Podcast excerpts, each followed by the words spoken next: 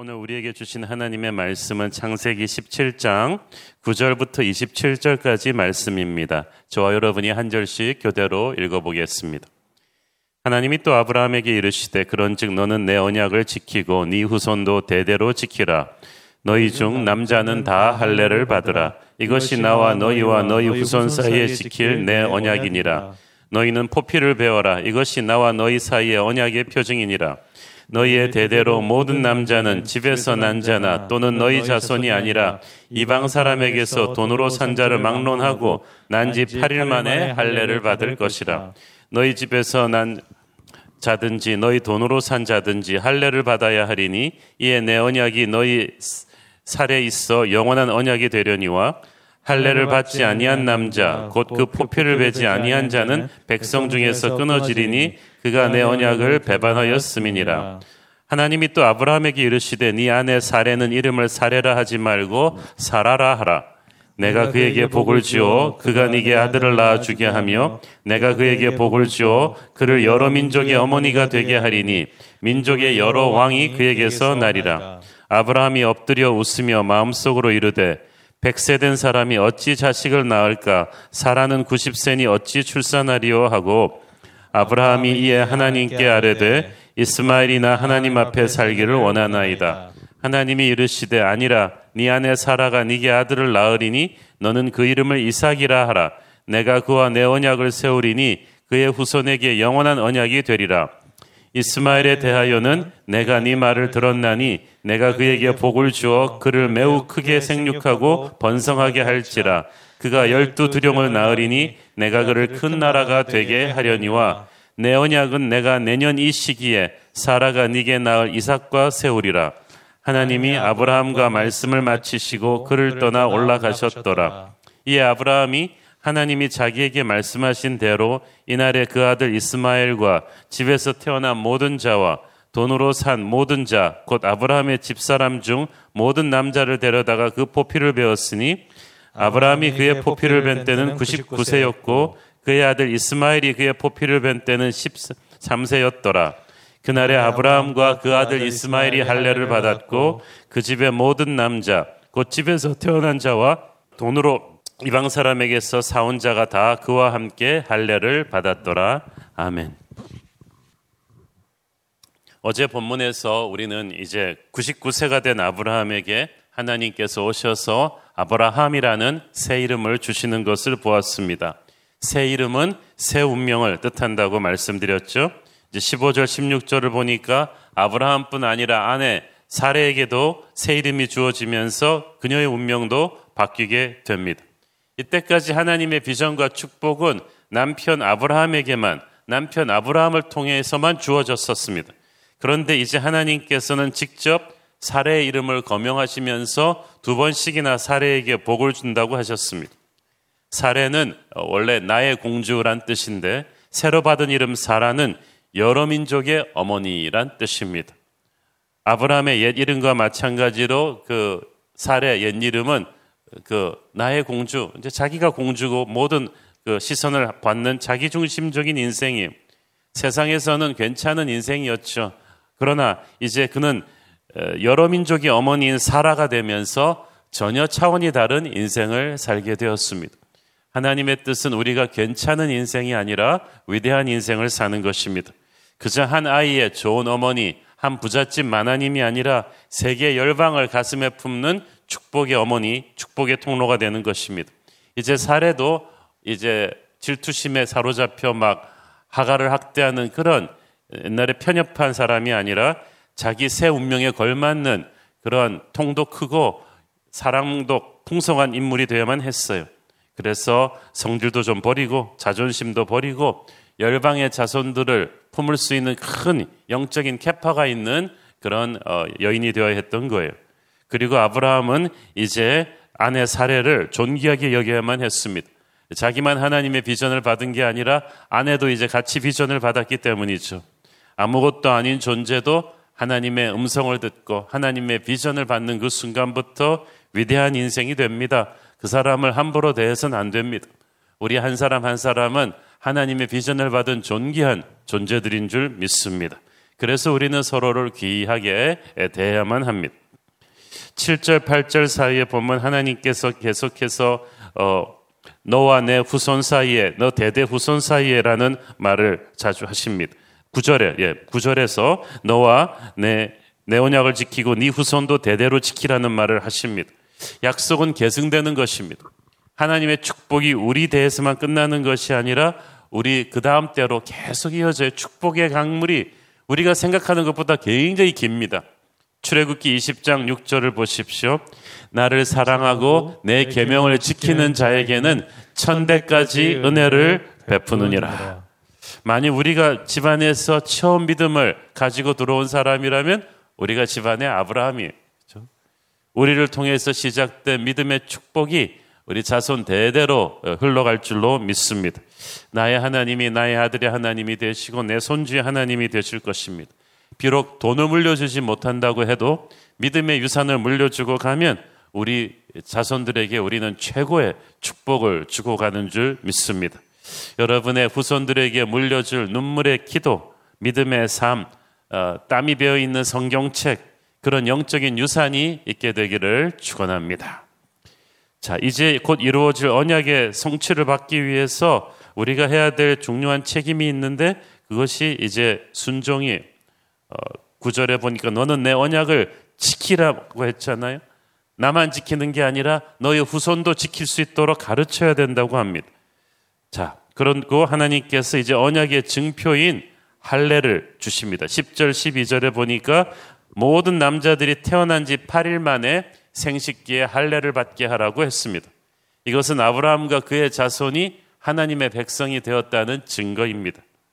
사실 성경에서 그 자세한 얘기는 안 해서 그렇죠. 여러분, 여러분이 이제 아브라함 문, 문 중에 남자예요. 가족들이에요. 이 기분이 어땠을 것 같습니까? 어느 날 아브라함이 전부 다 모여. 전부 다 모여. 오늘 축제의 날이다. 다 모였더니 칼 갖고 모여. 전부 다 칼 갖고 모였어요. 하나님께서 어, 내게 언약을 주셨는데 영원토록 변하지 않는 후손 대대로 내려는 축복의 언약인데 다들 아, 우리가 이제 언약의 자손 그러니까 언약의 증표로 너희들이 전부 다 칼을 들고 이제 할례를 받아야 돼. 아, 그러니까 아브라함 그 남자 식구들이 굉장히 마음이 힘들었을 거예요. 아니, 같은 언약인데 노아 할아버지한테는 언약의 증표로 멋있는 무지개를 보여주셨는데 어째 노아는 무지개인데 우리는 할례입니까? 어, 굉장히 괴로웠을 거예요. 아브라함도 굉장히 그래 말이야. 왜 노아는 무지개인데 우리는 할례일까? 그런데 나중에 어떻게 되죠? 우리는 믿음의 조상은 노아가 아니라 아브라함이에요. 그렇기 때문에 이거 지금 비교할 게 아니고 특별한 의미가 있어요. 남자들의 생식기에 할례를 받아서 언약의 증표를 삼게 한 데는 이유가 있습니다. 이 약속이 너무나 중요하니까 날마다 이 약속을 기억하고 잊지 않도록 사람의 몸에 사인을 주신 것입니다. 그것도 다음 세대를 생산하는데 결정적인 역할을 하는 남자 생식기에 사인을 주셨는데 이 할례 받은 자기의 몸을 매일 보면서 사람들은 세 가지를 기억해야만 했습니다. 첫째, 나는 주변의 이방인들과는 다른 사람이다. 둘째, 옛사람의 모습을 나는 끊어버렸다. 셋째, 하나님 앞에서 나는 그렇기 때문에 차별화된 인생, 새로운 인생을 살아야 한다는 다짐을 해야만 됐던 거예요. 그래서 할례 의식은 이 세 가지 의미가 포함된 의식이었어요. 그래서 이스라엘 사람들은 날마다 나는 세상 사람과 다르다. 나의 옛사람은 죽었다. 나는 성령의 새 사람으로 살아야 된다. 이것을 스스로에게 계속 선포해야만 했던 것입니다. 그래서 결혼 예식보다 중요한 아니 결혼 정도로 중요한 것이 할례 예식이었는데 이스라엘 사람들에게 이 예식 그 자체보다 중요한 것은 어떤 마음으로 할례를 받는가였습니다. 로마서 2장 29절을 보십시오.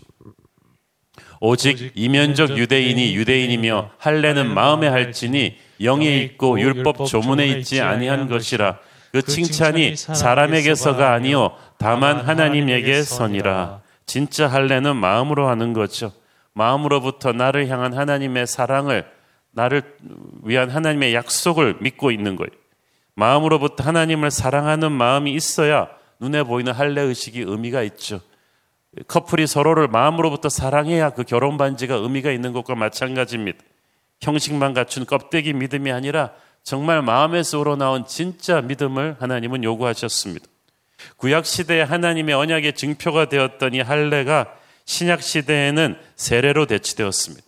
골로새서 2장 11절 12절을 보십시오.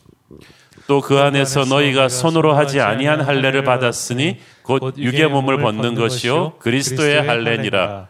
너희가 세례를 그리스도와 함께 장사되고 또 죽은 자들 가운데서 그를 일으키신 하나님의 역사를 믿음으로 말미암아 그 안에서 함께 일으키심을 받았느니라. 그러니까 우리가 예수 믿고 구원받았을 때 하나님께서 우리에게 spiritual circumcision 영적인 할례를 주신 것입니다. 하나님께서 옛사람을 없이 해 주시고 성령의 새 사람으로 변화시켜 주셨어요. 이제 우리는 어, 세상과 차별화된 인생을 사는 거예요. 신약 시대 그래서 이 마음의 할례는 바로 성령 세례입니다. 성령 세례를 받음으로써 우리는 하나님의 자녀로서 세상과 차별화되고 하늘의 능력을 받은 거룩한 인격으로 살게 되는 것입니다. 성령께서 우리 안에 계셔서 우리가 흔들릴 때마다 하나님의 약속이 반드시 이루어질 것임을 증거해 주십니다.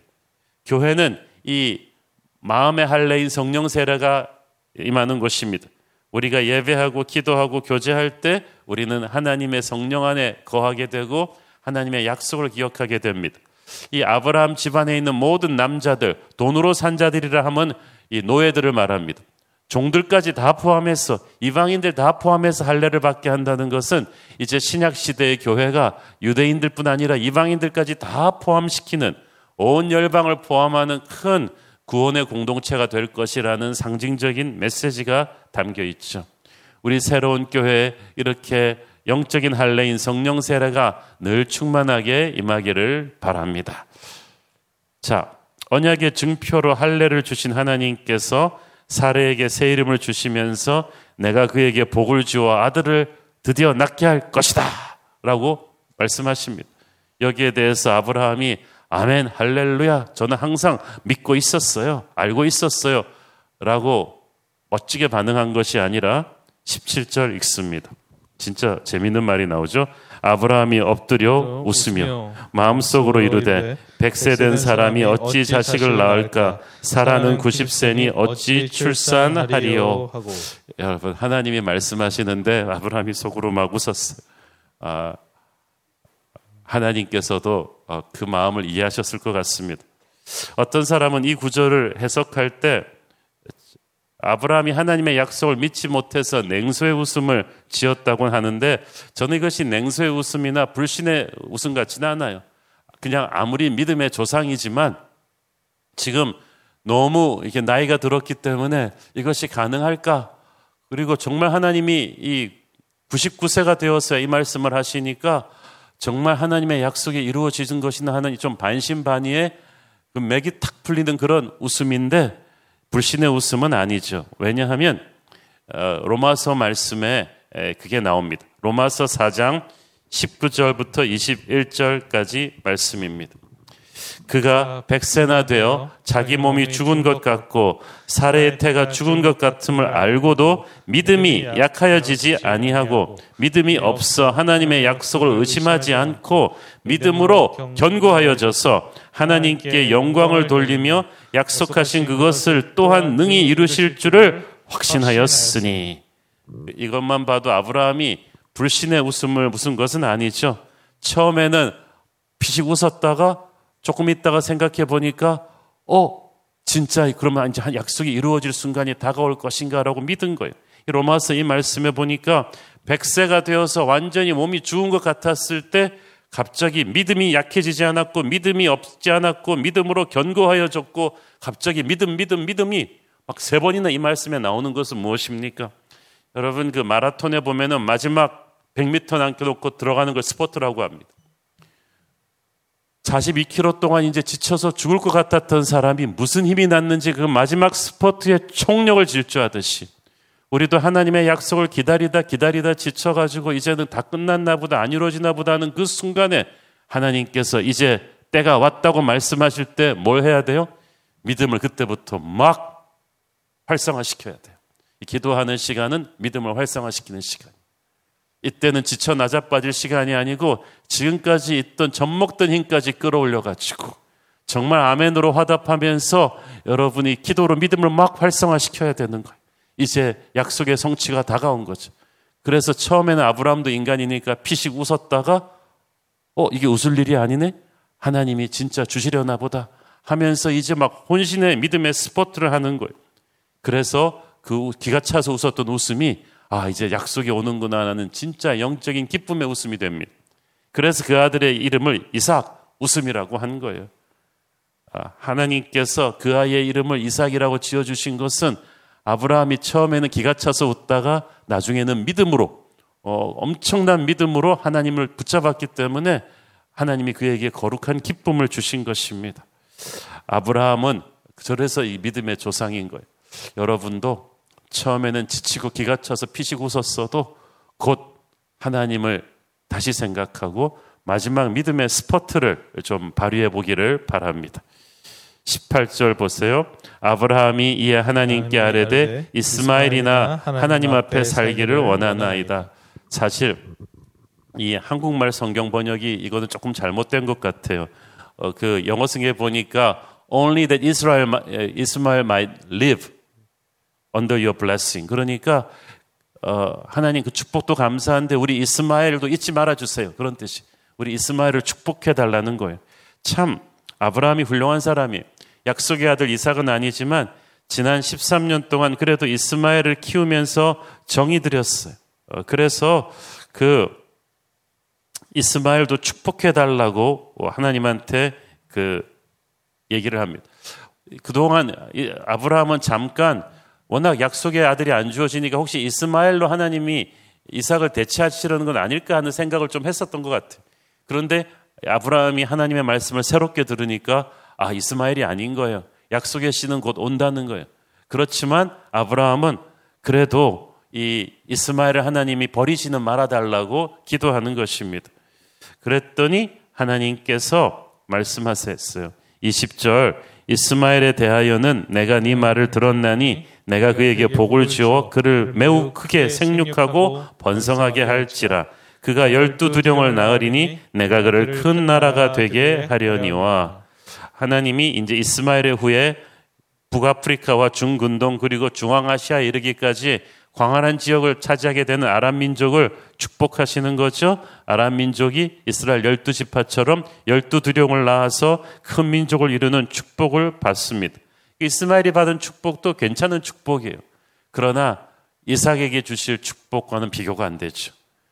영원한 언약 예수 그리스도가 태어나고 그를 통해 수많은 열방의 자녀들이 하나님의 자녀가 될 엄청난 구원사의 축복은 이스마엘이 아니라 이삭을 통해서 이루어질 것입니다. 하나님은 이제 이스마엘은 하나님께 맡기고 아브라함은 이삭을 기다리기를 원하셨어요. 하나님의 주 관심은 이제 아브라함이 하나님 앞에 온전히 믿음의 스포트를 발휘하는 거였어요. 이제 약속의 성취가 그 다음 해로 다가왔단 말이에요. 이스마엘은 하나님의 뜻을 인간적인 편법으로 이루어 보려는 그 결과였어요. 그러나 이삭은 순전히 하나님의 은혜를 믿는 믿음의 결과입니다. 이스마엘은 아브라함 집안의 분열과 갈등을 가져왔지만 이삭은 기쁨을 가져다 줄 것입니다. 이스마엘은 인간의 과거지만 이삭은 하나님이 주실 미래입니다. 고린도 후서 5장 17절. 그런 즉, 누구든지 그리스도 안에 있으면 새로운 피조물이라 이전 것은 지나갔으니 보라, 새 것이 되었도다. 지나갔으니 미련을 갖지 마라. 집착하지 마라. 인간적인 편법에 더 이상 이제 매달리지 마라. 너는 이스마엘을 더 이상 돌아보지 말고 이삭을 기대하라. 바울도 말했습니다. 빌립보서 3장 13절 14절 형제들아 나는 아직 내가 잡은 줄로 여기지 아니하고 오직 한 일 즉 뒤에 있는 것은 잊어버리고 앞에 있는 것을 잡으려고 표대를 향하여 그리스도 예수 안에서 하나님이 위에서 부르신 부름의 상을 위하여 달려가노라. 아멘. 미래의 이삭을 향해서 이젠 집중하고 달려가는 거예요. 아까 말씀드린 막판 스포트예요.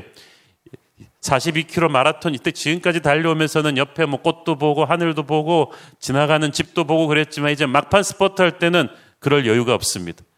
온 기도를 갖다가 업시켜 가지고 온몸에 남은 에너지를 써서 믿음을 활성화시키면서 오직 앞에 있는 표대만 바라보면서 지금까지와는 다른 거룩한 집중력으로 가야 돼요. 이것이 약속의 성취를 받기 직전에 우리가 해야 될 일입니다.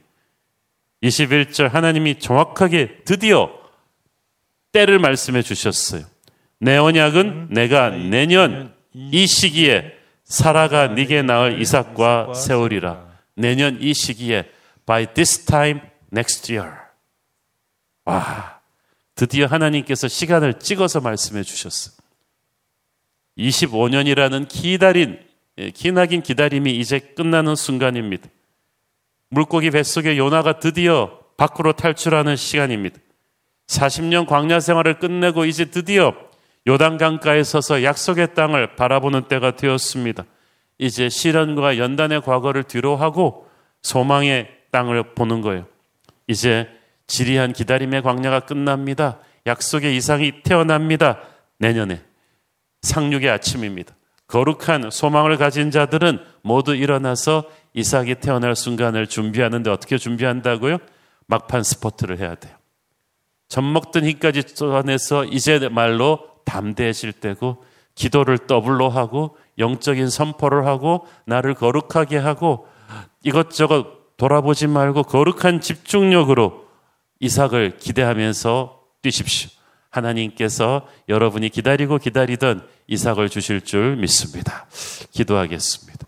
주님 은혜를 감사합니다. 하나님께서 약속의 증표로 할례를 세우시고 하나님께서 이제 드디어 기다리고 기다리던 이삭을 맞을 준비를 시키시는 것을 봅니다. 하나님, 믿음의 성취를 바라보며 우리도 아브라함처럼 거룩한 집중력으로 믿음을 활성화시켜서 하나님, 약속의 성취를 준비하게 하여 주옵소서. 그토록 기다리던 약속을 우리가 받을 수 있도록 주님 도와주옵소서. 예수님 이름으로 기도했습니다.